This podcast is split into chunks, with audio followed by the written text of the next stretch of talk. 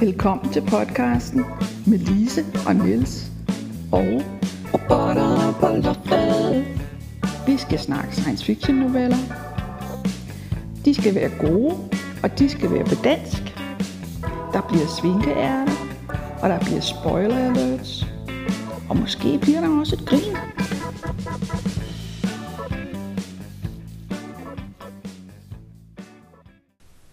Det kunne være sjovt at vinde en konkurrence. Kommer an på, hvad præmien er. I dag skal vi snakke om Gudrun Østergaards novelle En chance i livet. Jo. Godt nyt! Det er snart tid til udtrækningen. Er du træt af at knokle og svede? Er rationerne af ilt og mad for små? Drømmer du om at være ren? Så er udtrækningen lige det rigtige for dig. Her er din chance for at forlade minen. Bliv den næste inspiration for dine kolleger i produktionen, der fortsat skal yde deres bedste for fællesskabet. Og bare roligt, du glemmer hurtigt Ariadne og hendes barn. Ja, hvad kan man sige? Altså, Gudrun Østergaard er en del af den bølge af danske forfattere, der rigtig slog igennem i 2010'erne. Nogle af dem var begyndt i 00'erne, og som tæller nogle af de andre forfattere, vi har snakket om her også, og som skriver, det lyder forkert at sige overraskende god, men skriver virkelig velkvalificeret science fiction. Det har virkelig været et par spændende årtier, hvad det angår. Og hun er født i 1965, hun er audiologopæd, og hun skriver både science fiction og fantasy, især noveller. Men hun har skrevet en roman, der hedder Regnfaldet, som bliver beskrevet som magisk realisme. Jeg har ikke læst den, så jeg kan ikke svare på det. Men hun har fået 2 novellesamlinger udgivet. Den ene hedder Tidsfordærv og kom i 2012, og den anden hedder Or har hervet og kom i 2019, og de 2 til sammen rummer det meste af hendes science fiction novelleproduktion, og det er i begge tilfælde nogle ganske glimrende bøger, der er kommet ud af det.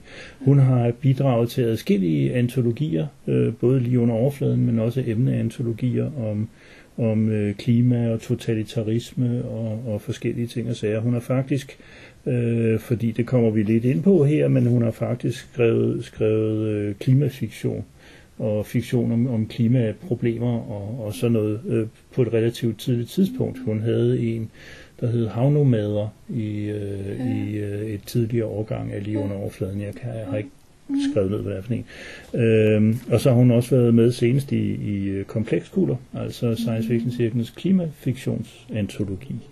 Så, og hun har på forskellige måder beskæftiget sig også med totalitære forhold og sådan noget.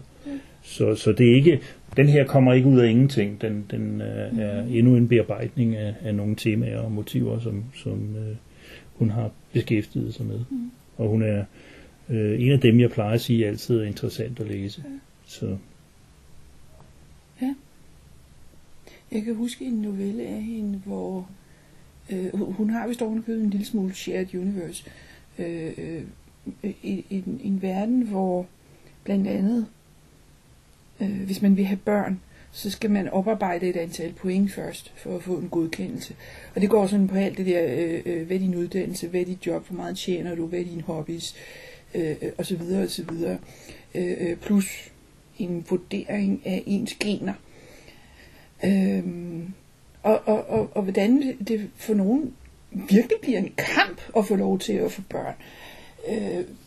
Og det er tilsyneladende også et eller andet totalitært. Jamen sådan er det bare. Hvis du vil have børn, så er det sådan her. Den gjorde indtryk. Ja. Altså der er en, som jeg kom til at tænke på lidt i forbindelse med det her med konkurrence og lodtrækning og sådan noget. Og jeg har glemt titlen. Den hedder noget Pudsigt mandag aften eller andet. Som handler om, at man vil bygge nogle Mars-raketter, så vidt jeg husker det er, hvor en udvalgt gruppe mennesker kan prøve at starte på nyt.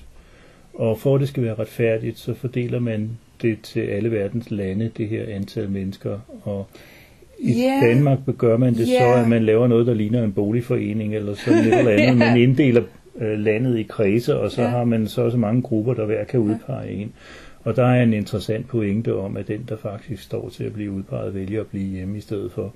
Men der får hun meget detaljeret og meget fint beskrevet hele den mekanisme, og hvordan folk psykologisk reagerer på det her. For den psykologiske ting er en ret vigtig ting hos Østergaard i mange sammenhænge, som er med til at give,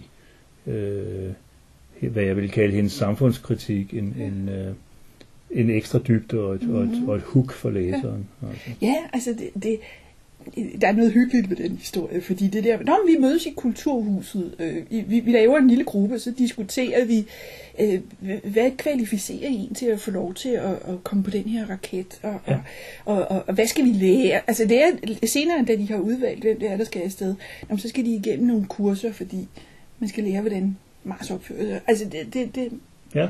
Der var noget, altså i hvert fald den der med, vi laver en gruppe i kulturhuset, der er noget sådan virkelig dansk ved det.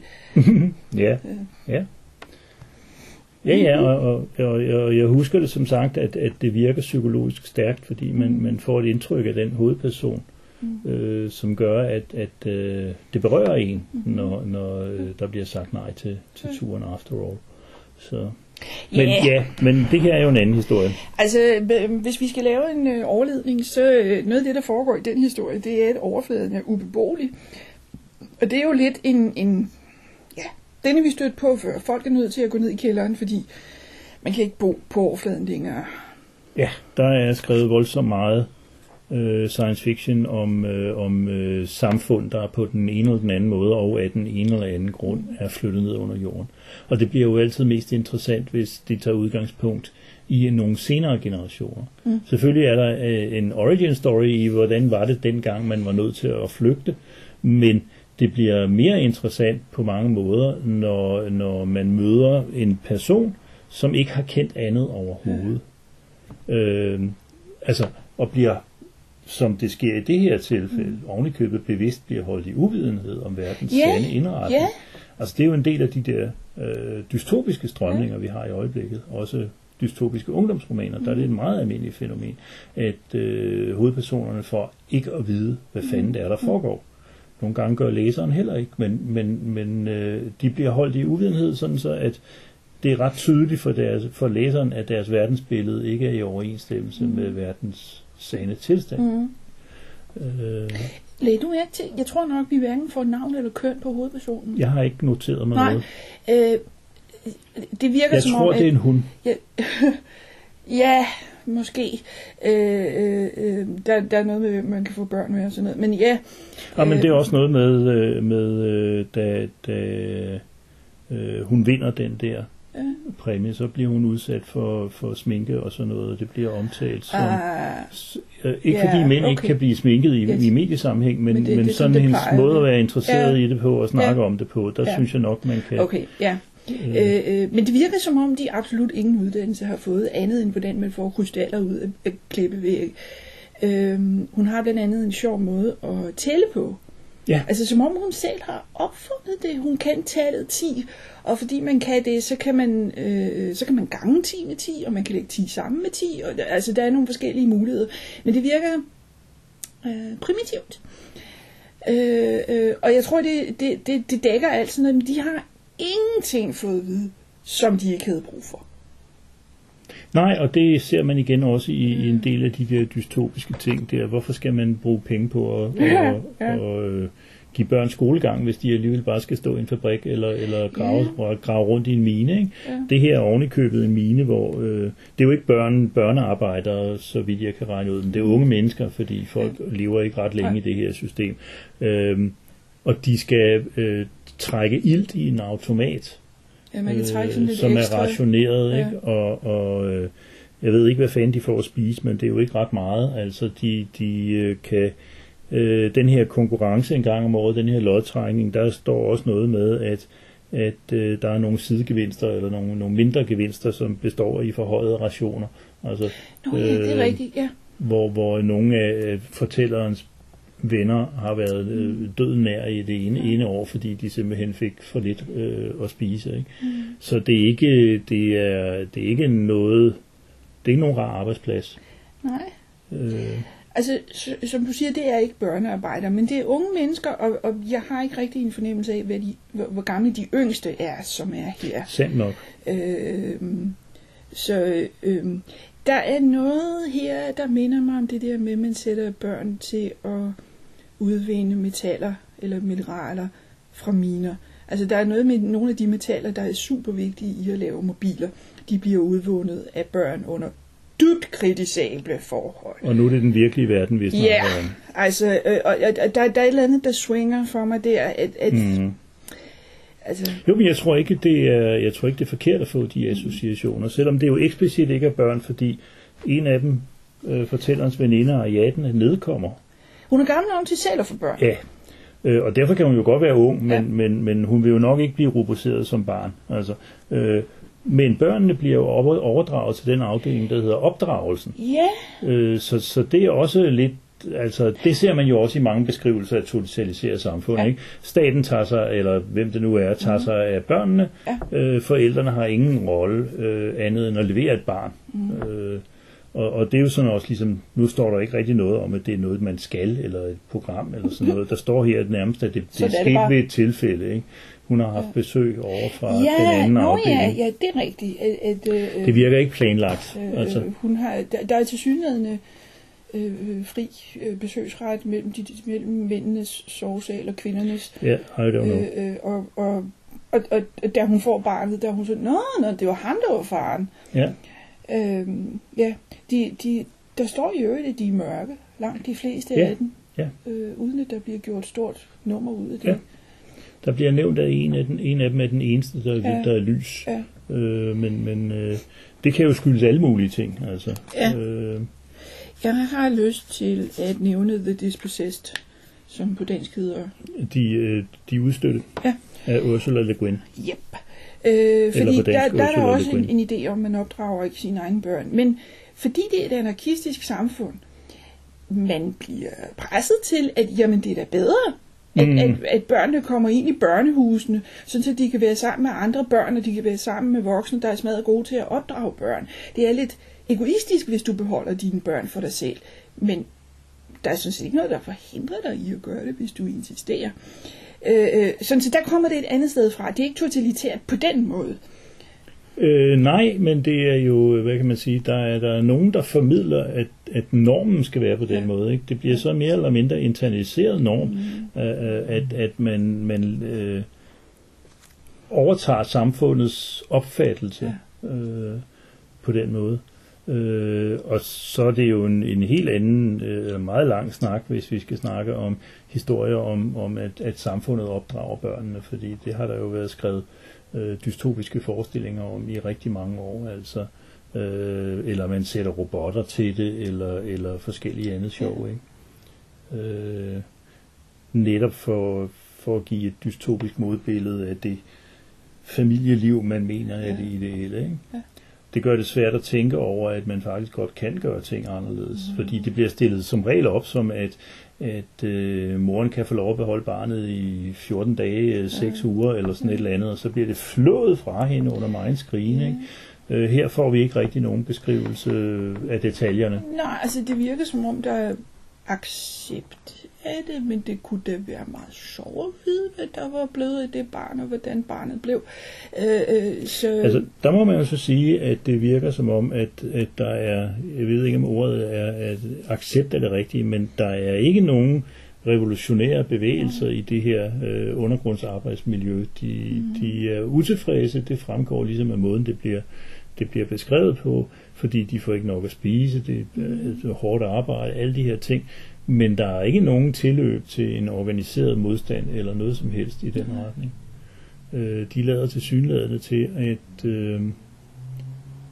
at lade sig forblinde, men overtale af det billede af det liv, de kan få, hvis de kommer op fra den her mine, hvilket de kun kan gøre under ganske bestemte omstændigheder, men det er åbenbart nok til at holde dem på plads, hvilket måske virker en lille smule naivt, men på den anden side i forhold til, hvad man ved om medieteknologi, så who knows.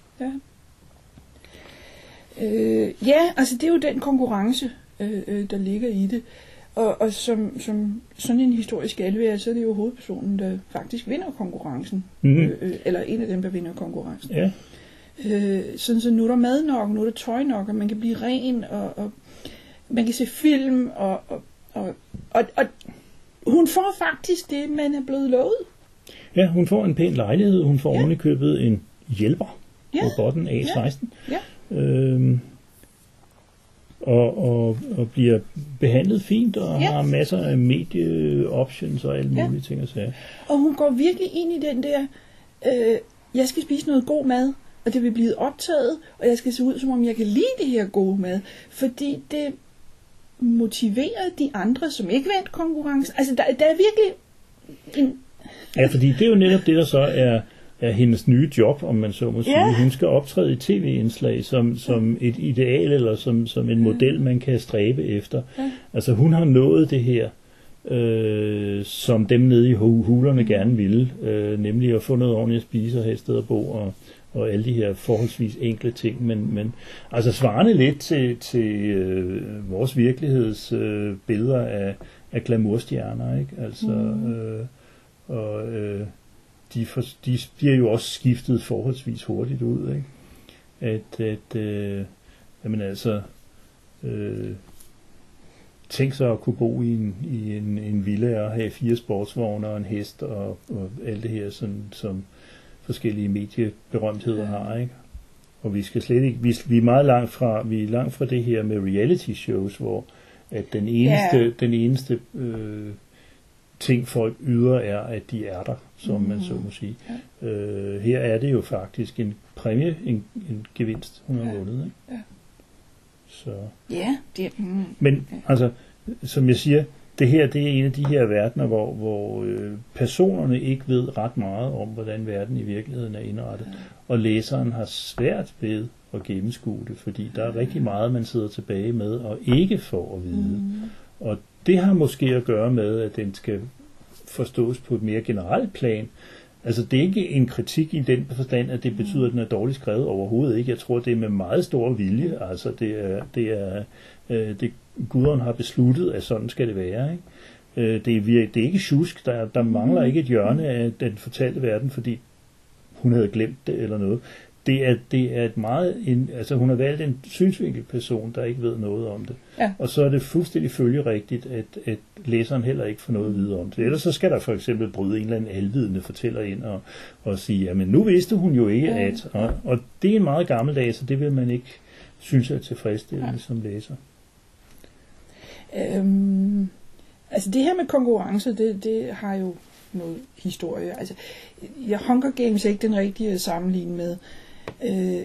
Men det der med, at man kan vinde en konkurrence og så få det bedre, hvilket jo hænger sammen med det dystopisk verden, man lever i, der er andre, der har fundet på det også. Så der er jo sådan også noget, hvad skal vi sige, velkendt ved det her. På den rare måde, altså men jeg har en idé om, hvordan det virker, når man putter en konkurrence ind i en historie. Samtidig med, at det jo selvfølgelig er... Altså det her med, det er en dystopi. Det virker meget bevidst. Der må være nogen, der opretholder det her system. Vi får noget at vide med, at der er nogle vagtposter, men de må jo have nogle chefer, der siger, det er sådan, det skal være. Det er sådan, I skal behandle minearbejderne.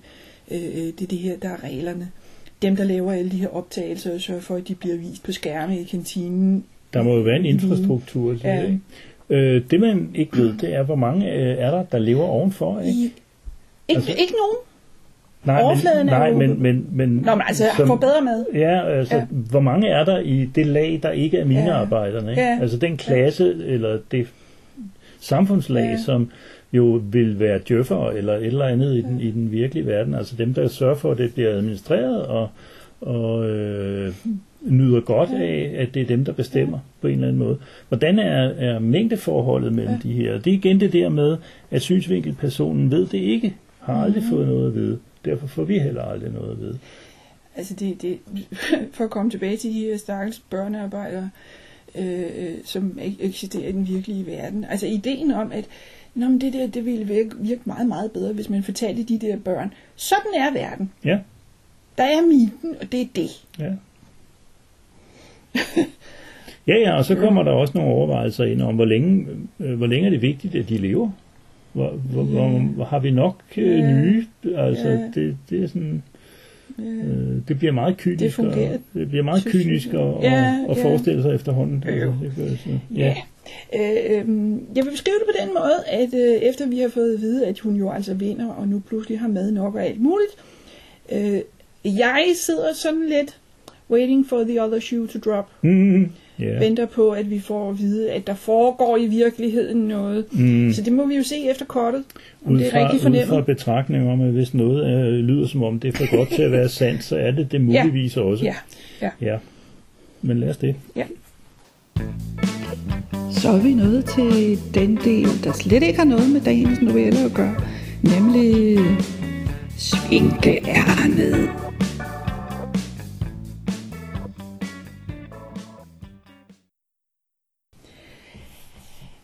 Ja, vi er kommet i gang med at se Firefly. Som er en tv-serie fra 2002. Ja, sådan noget Joss Whedon noget. Ja, og i bred forstand er den jo i den der familie med rumfartsserier, som Star Trek og The Orville og sådan noget. Jeg synes nok, nu har jeg ikke set så mange afsnit endnu, som du har jo set hele serien. Plus den biograffilm, der blev lavet, som hedder Serenity, så vidt jeg husker, som jeg heller ikke har set.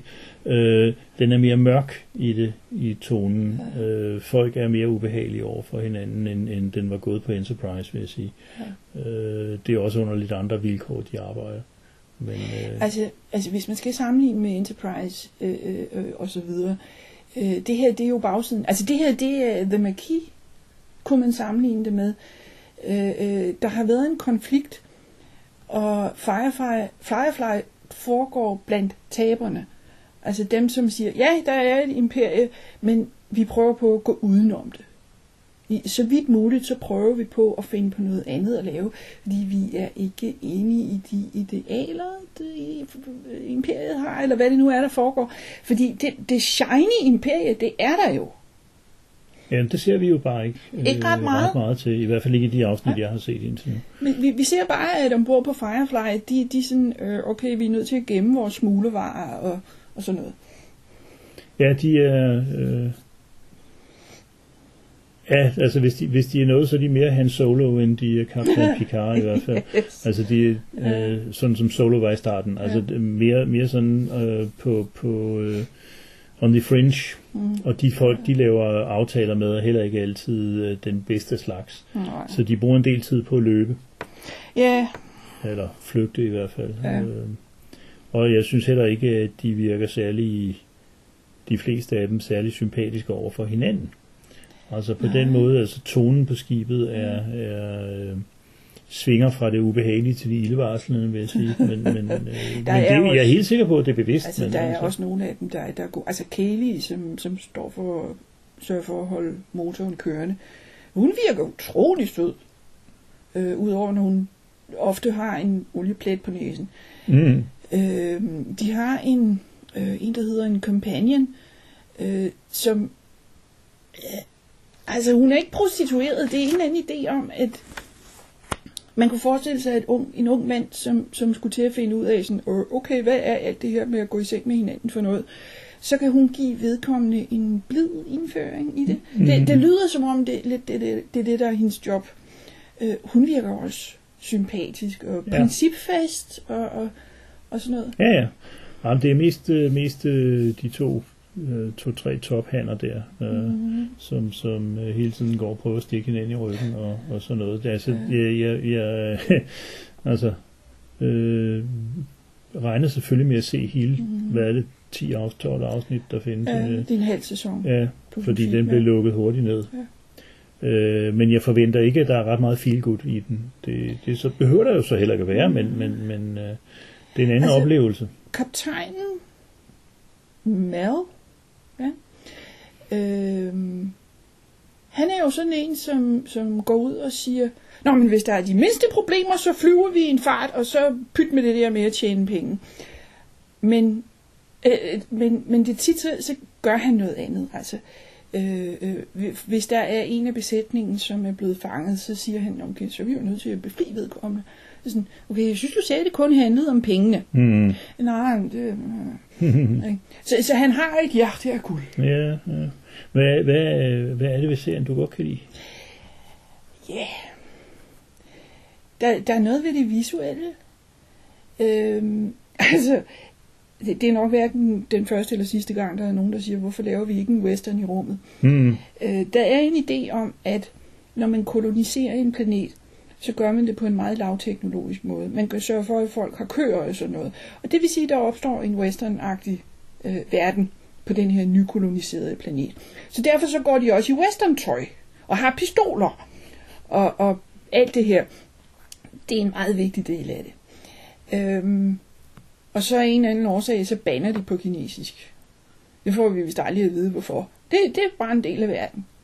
Ja, fordi de er jo ellers ikke specielt kinesiske, hverken i klædning, eller vaner, eller mad, eller noget som helst. Altså, der er et eller andet, altså jeg mener blandt andet, hvis man virkelig holder øje med tingene, så er der nogle skilte rundt omkring, der også er på kinesisk. Som antyder, at okay, det er tilsyneladende et tosproget samfund, det her. Men jeg mener aldrig, vi rigtig får at vide, hvad det er, der er der. Altså, det virker mere, som om det er et krydderi. Altså, den her verden, den er sat sammen sådan, at kinesisk, det er også et vigtigt sprog. Så der er også noget der. Jeg ved ikke, jeg har det kompliceret med den. Altså, Mal for eksempel. Ja, altså, ja, han har et hjerte af guld, men altså, jeg kan bedre lide ledere, som er rigtig firkantede. Altså, når vi i den her situation, der gør vi sådan, og så er det faktisk det, der sker. Man vil gerne kunne regne med dem, ja, altså på den måde. Ja. Hellere end at vide, at han er enormt stram i betrækket i starten af missionen, og i slutningen, så siger han, selvfølgelig skal vi have alle med, selvom det ikke kan betale sig. Altså, jeg har det indviklet med ham. Jeg kan godt lide... Hende companion. Ja. Blandt andet fordi hun siger nej til mad. Altså han kalder hende en hore. Mm-hmm. Og så siger hun, ved du hvad, så gider jeg ikke snakke med dig, hvis det er sådan du snakker i dag. Der er et eller andet der. Jeg kan godt lide piloten og hans kone. Der er altså meget tydeligt, de elsker hinanden, altså passer på hinanden, og passer på deres forhold. Jeg mener i noget af det, vi har set, der har de snakket om, vi har altså brug for lige at have fri lidt, fordi vi skal være sammen. Så må der være en anden, der flyver skibet imens. Der er nogle ting der, som er interessante, som jeg ikke har set andre steder simpelthen. Altså det miljø, den måde at være sammen på, en lille besætning. Altså det, hvis vi skal sammenligne med Enterprise og så videre. Kaptajn Picard har lidt det samme. I den nye Picard-serie. Altså det der med, at han samler en besætning af sådan, okay, du har et skib, og du gider godt gøre, hvad jeg siger, hvis jeg beder dig pænt om det, og du ved, hvor vi skal hen, og sådan noget. Altså sådan virkelig, et skib, der er lidt ved at falde fra hinanden, en besætning, der ikke kender hinanden så godt, ikke nødvendigvis enes rigtig godt, det er lidt, og som er på kanten af, hvad der er lovligt. Ja, det virker meget, altså det gav meget et indtryk for mig af Firefly, altså at de er on the edge, og de er sådan en lille smule, helt bortset fra det juridiske, også en lille smule sådan moralsk flosset i kanten, ikke? Det er Picard jo netop ikke, men han er jo, i serien Picard, er han jo også edgy, fordi det er han nødt til at være, fordi han vil undersøge noget, som Starfleet ikke vil lade ham undersøge, og som de har fyret ham for, at han blev ved med at holde fast i, ikke? Så den kan vi i øvrigt også anbefale, den serie, der hedder Picard, hvis man ikke har set den. Altså, den er selvfølgelig bedst, hvis man kender lidt til Star Trek Next Generation, men jeg er ikke engang sikker på, at det er nødvendigt. Alting er jo bedre, hvis man kender hele kanonen, men jo, jeg synes nok, den kunne virke på egen hånd også. I øvrigt, i dag vi optager det her, det er den weekend, der er San Diego Comic-Con, og det vil sige, der kommer trailere for alt muligt, blandt andet Picard sæson 3. Okay. Så... jeg tænker, vi lige skal have set toeren først. Men... ja. I øvrigt, de flytter, jeg tror nok, de har været på Amazon sæson 1 og 2, de flytter til Disney Plus også nu. Nej, ikke Disney Plus, Paramount Plus. No. Så vi kommer til at kunne se det tidligere. Ja. Okay. Så det er en god ting. Ja. Firefly, en interessant serie, og den er ikke større end et... Man kan smage lidt på den og sige, okay, men det er kun 13 afsnit og en film, så det er hurtigt overstået, hvis man ikke er helt tilfreds med det. Jeg synes bestemt, den har en plads. Mm-hmm. Og det er en af dem, som... Altså, jeg synes, det er ærgerligt, at den ikke fik lov til at fortsætte. Filmen viser noget af, hvad den ville have handlet om, hvis den havde fået lov til at fortsætte. Og jeg synes i hvert fald på nogle punkter, de her mennesker, de har... Altså, de har deres idealer det rigtige sted. Man kan nogle gange komme i tvivl om, hvor imperiet sådan lige... Altså, de har det sådan... Jamen, der er kun mad nok, hvis folk de har penge nok, og ellers er det ærgerligt, så må de sulte. Mm. Hvor Firefly kan gå ind og sige, nej, det er ikke den rigtige måde at gøre det på. Så jo, jeg synes nok, der er noget. Ja, og det er jo næsten altid trist, hvis en serie kun får ovenkøbet kun en halv sæson, fordi hvis man kigger på de serier, man godt kan lide, så har de jo ikke nødvendigvis alle sammen fundet deres form i den første halve sæson sådan rigtigt.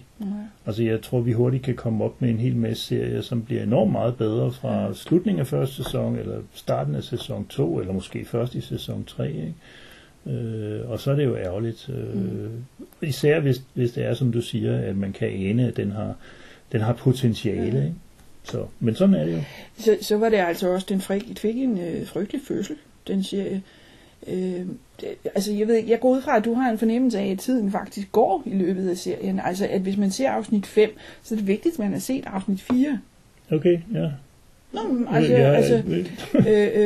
jo, der er en indre kronologi, ja. Det synes de ikke var vigtigt første gang, de sendte den. De sendte dem bare i, hvad man ville kalde tilfældig rækkefølge. Jeg ved ikke rigtigt, hvad de troede, de havde gang i. Altså, om det var det der med sådan, nå, men, vi skal starte med et spændende afsnit, sådan, så vi kan få folk ombord. Det er sådan, okay, det vil sige, de 2 afsnit, der forklarer, hvordan den her hænger sammen, dem springer vi bare. Ja, dem kan vi lige senere. Og jeg tror, at det var medvirkende til, at der ikke var så mange, der så den første gang, den blev set. Altså, hvis man laver en, hvor der er decideret optagsafsnit, så skal de jo sendes som de første. Altså. Men vi kan sagtens sidde og være kloge her. Det er jo faktisk noget af det, vi hedder. Yes. Det er godt sagt. Ja. Jeg er glad for at se den igen. Det er et stykke tid siden, jeg har set den sidste, så jeg kan ikke huske detaljerne. Nej, og jeg har den lidt blandet med det, men og det er ikke alle afsnit, hvor de slår hinanden ihjel, så der kommer blod ud over det hele. Så okay. Næste gang, der skal vi have Symbionter af Richard Ibsen. Også en spændende forfatter. Oh yes. Hvis du lige husker, at Å skal skrives som dobbelt A, så kan du tweete til os på robotter på loftet, skrive til os på robotterpåloftet@gmail.com og se hjemmesiden robotterpåloftet.sciencefiction.dk. Og så er der spoiler alert.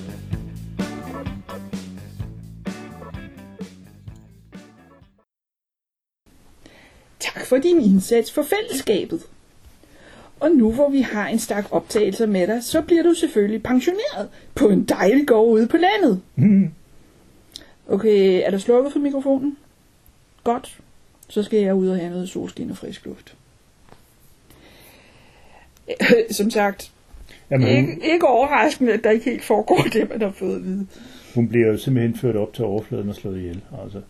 Hun bliver ført væk i hvert fald. Ja, og jeg mener, det var noget med op i hvert fald. Om det er helt op til overfladen, ved jeg ikke. Men hun mærker så, det sidste hun mærker, det er et stik i nakken. Ikke? Så slutprodukt finale. Hun har arbejdet et år. De har fået det antal tv-indslag, de har beregnet. Så har de ikke brug for hende mere. Og det er den der kynisme igen, som mange af de der totalitære samfund i fiktionen, de udviser. Og som jo får en til at spekulere over forfatterens egne oplevelser af virkeligheden, fordi det er så hyppigt i litteraturen, at der må stikke noget under. et eller andet sted. Ikke fordi jeg mener, at litteratur mekanisk afspejler virkeligheden, eller en bestemt virkelighed mekanisk fører til en bestemt litteratur, men der er jo altså simpelthen kvantitative argumenter her, særligt hvis man for eksempel, som jeg har siddet og rodet med, en frygtelig masse dystopier for unge læsere, det er den der, de voksne lyver, autoriteterne lyver. Her er det jo sådan lidt et spørgsmål, om det er voksne eller ej, men det er stadigvæk regimet lyver. Ja. Og til en vis grad, så unge mennesker har jo ret i, at de voksne lyver. Der er nogle ting, som... Ja. Jeg ved ikke... Jeg tror ikke, jeg kender nogen personligt, som har prøvet på at fortælle deres børn, at julemanden eksisterer. Men hvis man i den situation opdager, at det var ikke rigtigt, altså de voksne har løjet for mig, og så siger de godt nok, at det var for din egen skyld, og det er fordi, du skal have en magisk barndom. Nej, du løj. Altså. Jamen det bliver jo den erfaring, ikke? Og nu handler det her jo ikke så meget om voksne, der lyver for børn, kun i meget overført betydning. Men jeg synes jo nok, at der er rigtig mange, der har den erfaring, at de bliver løjet for one way or another ude i virkeligheden, ikke? Og nu mener jeg ikke nødvendigvis, eller jeg mener faktisk ikke i deres privatliv, men jeg mener faktisk i deres arbejdsliv eller deres sociale liv.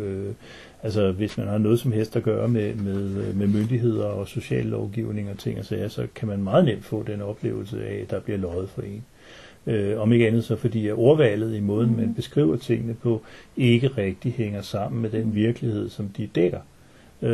Og det tror jeg er en af grundene til, at den trope med løgnagtige magthavere og kyniske magthavere, at den er så udbredt, ikke kun i ungdomslitteratur, for her som sagt er det jo ikke den relation, som du selv siger, man kan godt forstå det. Altså unge ved ikke, bliver holdt i uvidenhed om dele af verden, som de gerne vil vide noget om, i hvert fald til en vis alder, ikke? Og derfor oplever de selvfølgelig, at autoriteterne, deres forældre, eller skolen, eller hvem det nu er, prøver at binde dem noget på ærmet, ikke? Eller foregøjler dem et eller andet, der ikke er sådan. Og så kan man, altså det er jo ud fra den grundlæggende idé om, at man som læser føler sig tilfredsstillet af noget, man kan identificere sig med, uden nødvendigvis at kunne sidde og pege på lige det, eller det, eller det her. Altså, jeg synes jeg også, for en voksen læser her, synes jeg også, at man kan se hele historien som et metafor for det moderne arbejdsliv, og der tror jeg,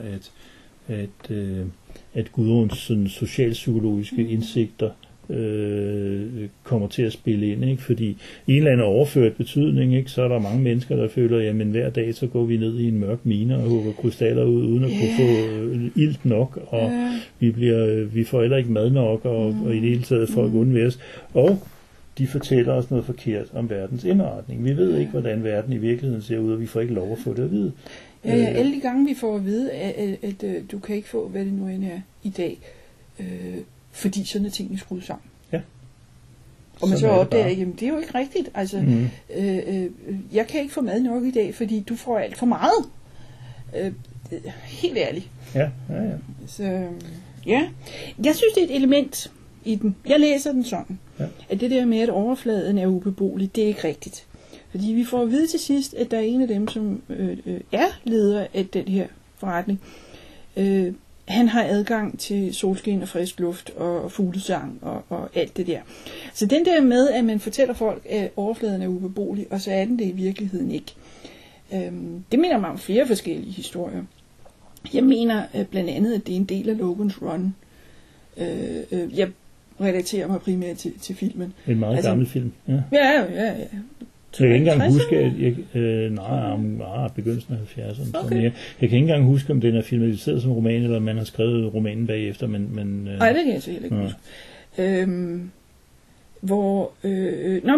De er nødt til at bo nede i det her hul i jorden, fordi det er det bedste for alle. Og det viser sig jo, jeg mener, at det er et element i den, at hvis man prøver på at flygte fra det her samfund, så kan man faktisk sagtens gå op på overfladen. Der er træer, der er andre mennesker, det kan sagtens lade sig gøre. Sådan, så det her, man har fortalt folk, I er nødt til at være her, fordi det er det bedste sted på hele jorden. Så, nej, det er ikke rigtigt. Det tjener et formål. Nu kan det så også være et tilfælde i Logan's Run, at overfladen har været dårlig, men ikke er det længere. Det er også nogle gange tilfælde i de her historier, at overfladen har haft det skidt, men den har det ikke længere. Men det ved vi ikke, fordi der ikke er nogen, der har været op og kigge for nylig. Altså det er jo elementet i Niels E. Nielsens roman Troldmandens Sværd fra 1967, som er en af de tidlige behandlinger af, eller indirekte behandlinger af økologiske problemstillinger, fordi den foregår i en underjordisk by, som har været underjordisk i så mange generationer, at man ikke har en saglig forbindelse tilbage. Altså man har fået at vide, at det er uklart, hvad det præcis er, men det virker som et miljøsammenbrud, der har gjort, at man måtte flytte ned under jorden. Og det kan faktisk meget vel have været rigtigt. Der er bare gået så mange generationer, og man glemmer reality-checken. Ja. Altså, det er faktisk et par outlaws, som flygter ud af en udgang, som ingen andre ved er der, og finder ud af, at jo, man kan godt trække vejret, og jo, der er ikke giftigt, og så videre, så videre. Ikke? Det er så den der, i Nielsens tilfælde, også lidt af den der romantiske naturidyllisering, men det ændrer jo ikke på problemstillingen, at den her befolkning, som i øvrigt er ved at dø, fordi de her maskiner, der skal holde med live, jo også er ved at være slidt godt ned, ikke? De bliver holdt i uvidenhed, og de holder sig selv og hinanden i uvidenhed, fordi sådan har det altid været, sådan kørt i generationer, ikke? Med børnebegrænsning, med stadig dårligere madforsyninger osv. Så der er også den der, du bliver holdt i uvidenhed, eller i det her tilfælde i hvert fald, du får utilstrækkelige oplysninger, måske fordi det kun er dem, vi har, men i mange andre tilfælde er det jo bevidst. Altså, som vi ser det i Gudruns historie, der er det jo et ufatteligt kynisk regime. Ja, det virker regime, meget, meget bevidst, at man har fået folk med de oplysninger. Ja. Jeg kommer også til at tænke på A. Silvestri har en novelle. Jeg husker den primært for, at det er noget med, at det er en dreng, der er ordblind, der skal skrive dagbog om sit liv, for at blive lidt bedre til at læse og skrive. Men jeg mener også, det er et element, at han er del af, igen, noget snavs, noget minedrift eller sådan et eller andet. Det her foregår så i en kuppel, mener jeg. Og de har fået at vide, I er nødt til at være inde i kuplerne, fordi atmosfæren er blevet ødelagt, så man kan ikke bare gå ud. Det får man så til at vide i sidst i novellen. Jo, det kan man faktisk godt alligevel. Så hvad er formålet? Er det sådan et eller andet med, at de har sagt, alle dem, som har mørk hud, de i kuplerne med jer, fordi så er vi fri for jer. Vi skal nok sætte jer til at lave noget fornuftigt, men vi gider ikke se på jer. Altså... Ja, men altså igen, den der trope med, at en bestemt befolkningsgruppe bliver mere eller mindre isoleret og sat til tvangsarbejde og sådan noget, den er uhyggeligt udbredt i øjeblikket, altså både i ungdoms-science fiction og i science fiction for voksne, og sådan helt generelt synes jeg godt, man kan læse det som en afspejling af folks oplevelse af deres eget arbejdsliv, altså. Selvfølgelig ikke i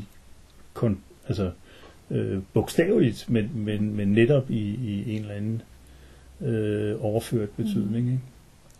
Altså, det er jo heller ikke bogstaveligt, når vi siger, at vi skoleelever i gamle dage snakkede om skolen som en slaveanstalt, vel, fordi det er det jo ikke, men det afspejler et aspekt af oplevelsen. Ja. Man kunne få tæv og... Ja, eller men vi brugte så, men også udtrykket efter, at lærerne var holdt op med at slå. Det var bare sådan, at man følte, at man var under tvang. Ikke? Ja. Hvilket der jo selvfølgelig er et vist element af i undervisningssituation. Men jeg tænker, at når nu man også læser mere og mere om, at flere og flere mennesker får det dårligere og dårligere på grund af den måde, vi har skruet arbejdsmarkedet sammen på, og at hele den der præstationsopskruning, som hele tiden ligger der,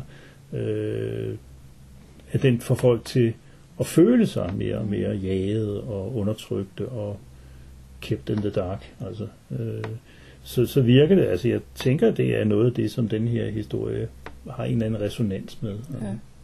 Så not nice. Nej.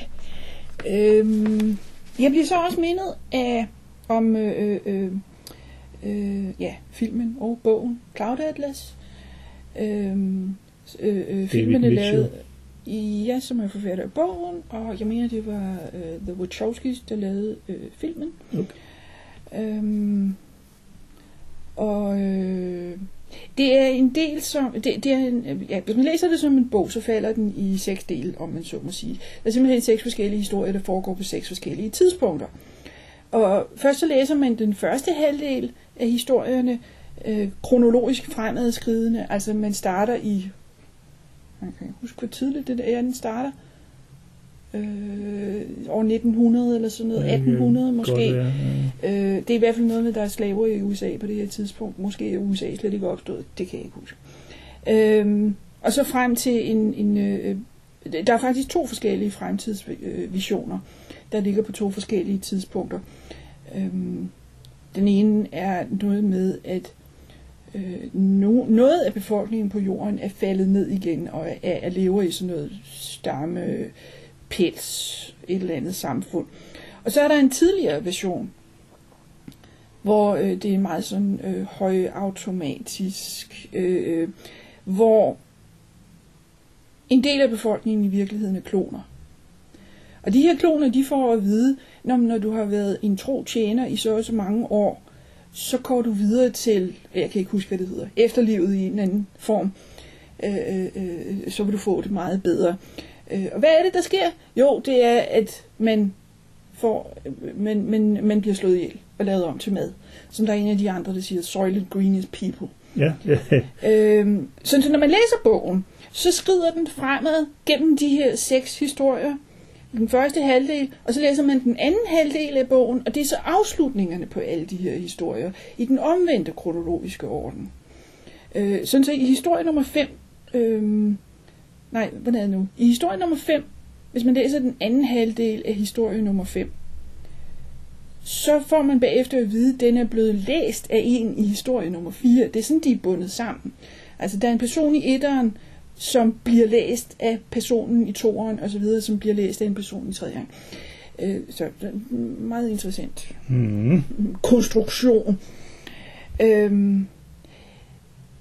Det specifikt minder mig om, det er det der med, at de får at vide, når du har været en tro tjener i så mange år, så går du videre til noget helt fantastisk, og det gør de ikke. De bliver slået ihjel, og de bliver slagtet, og de bliver spist. Så det her, jeg ikke skal komme med en udredning om forringelserne af efterlønsordningen.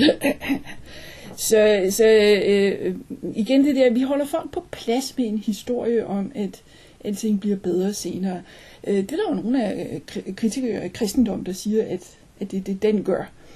Eller islam. Den placerer belønningen, altså ja.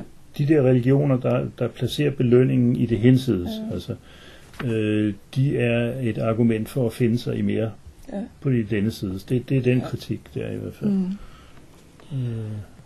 Så... Ja.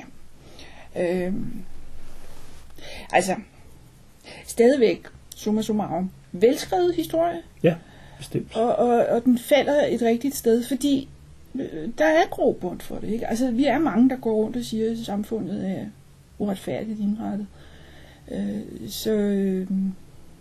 Ja. Ja, mere kan man vel ikke sige om det.